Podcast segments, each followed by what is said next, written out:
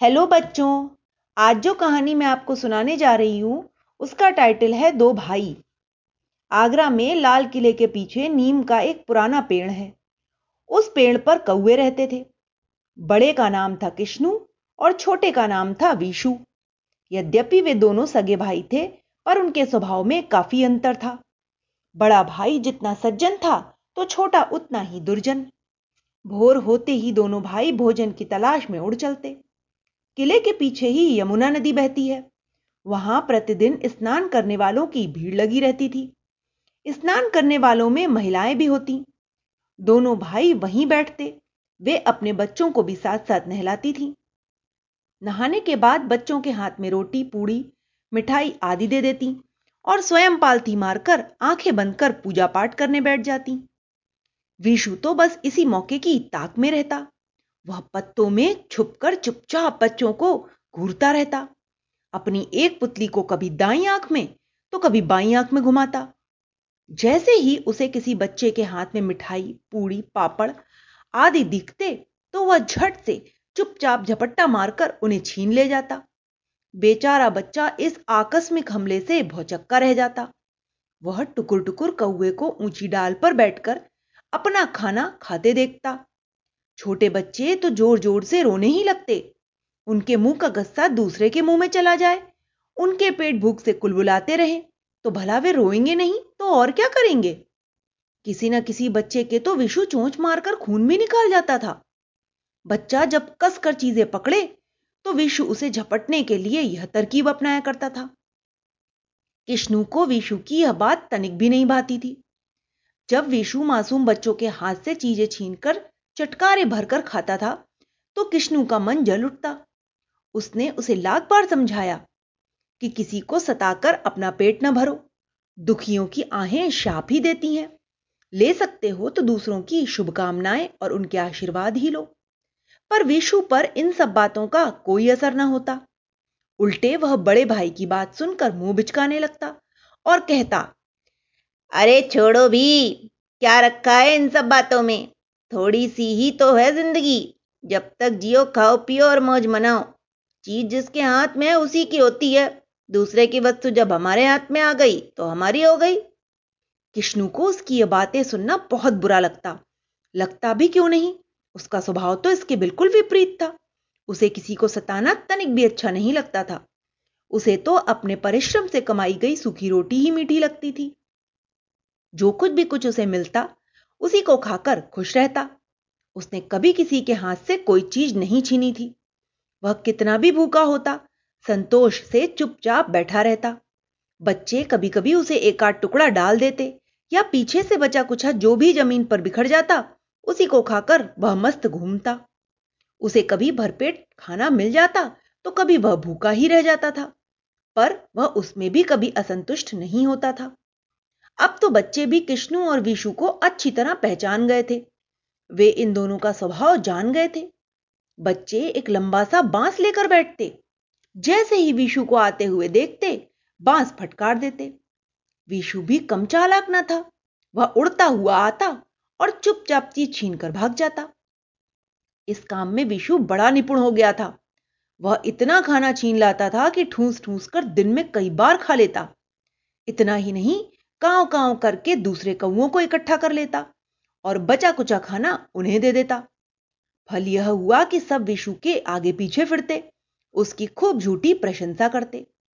अपनी ही तारीफ़ प्रशंसा सुनकर विशु मन ही मन फूलकर कुप्पा हो जाता था और तब दूसरे कौए उसे और भी चीज़ें हड़पने के लिए प्रोत्साहित करते। एक बार एक चालाक बच्चे ने विशु को मारने का उपाय सोचा। वह घर से लाल लाल फूले हुए रस भरे मालपुए लाया था। उसने बड़ी सावधानी से थोड़ा थोड़ा करके कटोरदान से निकाल कर पुए खाए। उस दिन विशु की एक न चली। वह ललचाई आँखों से उसे पुए खाते हुए देखता रहा। जब अंतिम पुआ बच गया तो बालक ने उसमें कुछ दवा लगा दी और ज़मीन पर रख दिया। विशु तो बस इसी मौके की ताक में था। उसने आव देखा नताव पुआ पंजों में दबाया और पेड़ पर आकर बैठ गया। पुआ उसे इतना अधिक स्वादिष्ट लगा था कि दो ही बार में गपागप करके खा गया। विशु आज इतना मीठा मालपुआ खाकर बड़ा ही खुश था, पर थोड़ी ही देर में उसकी सारी खुशी धरी की धरी रह गई। धीरे धीरे उसका जी जोरों से मिचलाने लगा, गला प्यास से बुरी तरह सूखने लगा। विशु अब ज़ोर से तड़फड़ाने लगा। उसने कांव कांव करके सारे ही कौओं को इकट्ठा कर लिया। विशु ने सारी स्थिति उन कौओं को बतलाई। लगता है तुम्हें किसी ने जहर दे दिया है। एक बूढ़े कौए ने कहा। उसकी बात सुनकर विशु ज़ोर ज़ोर से रोने लगा। ओ मैं मरा, मुझे बचा लो। वह विलाप करने लगा, पर अफसोस कि किसी कौए का दिल न पसीजा।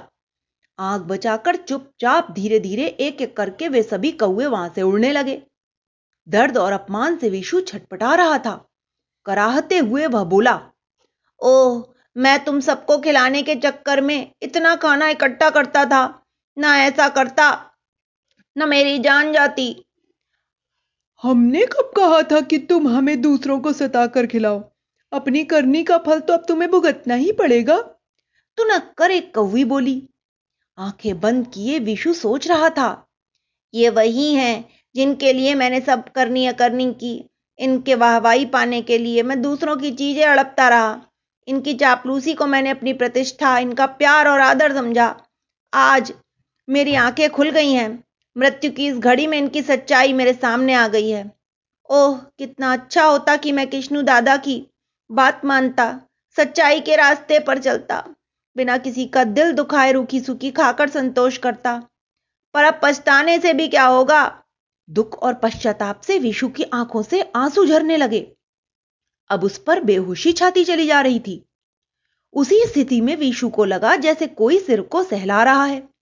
वह सोचने लगा कि यह मेरा ब्रह्मात्र है।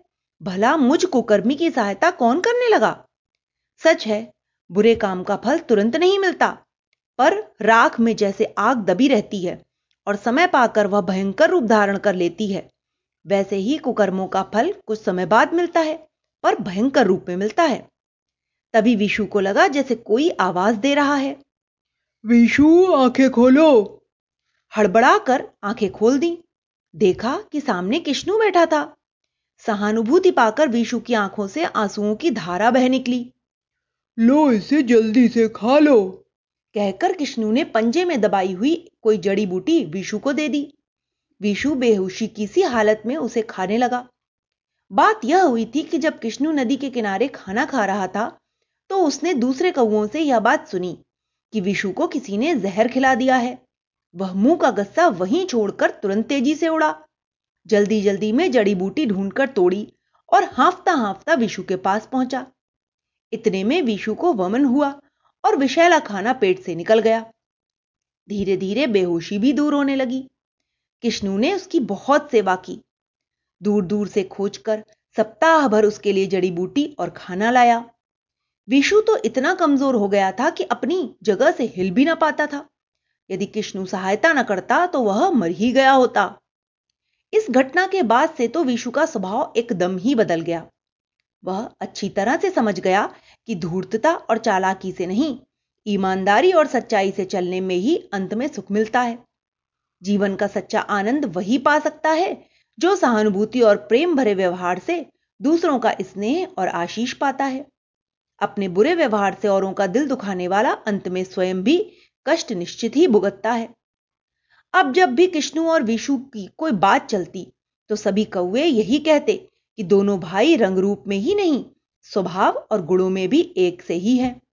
यह सब सुनकर विशु गर्व से अपना शरीर फुला लेता। तो बच्चों, इस कहानी से हमें यही शिक्षा मिलती है कि हमें कभी किसी का दिल नहीं दुखाना चाहिए और जो कुछ मिलता है उसी में संतोष करना चाहिए। Okay bye.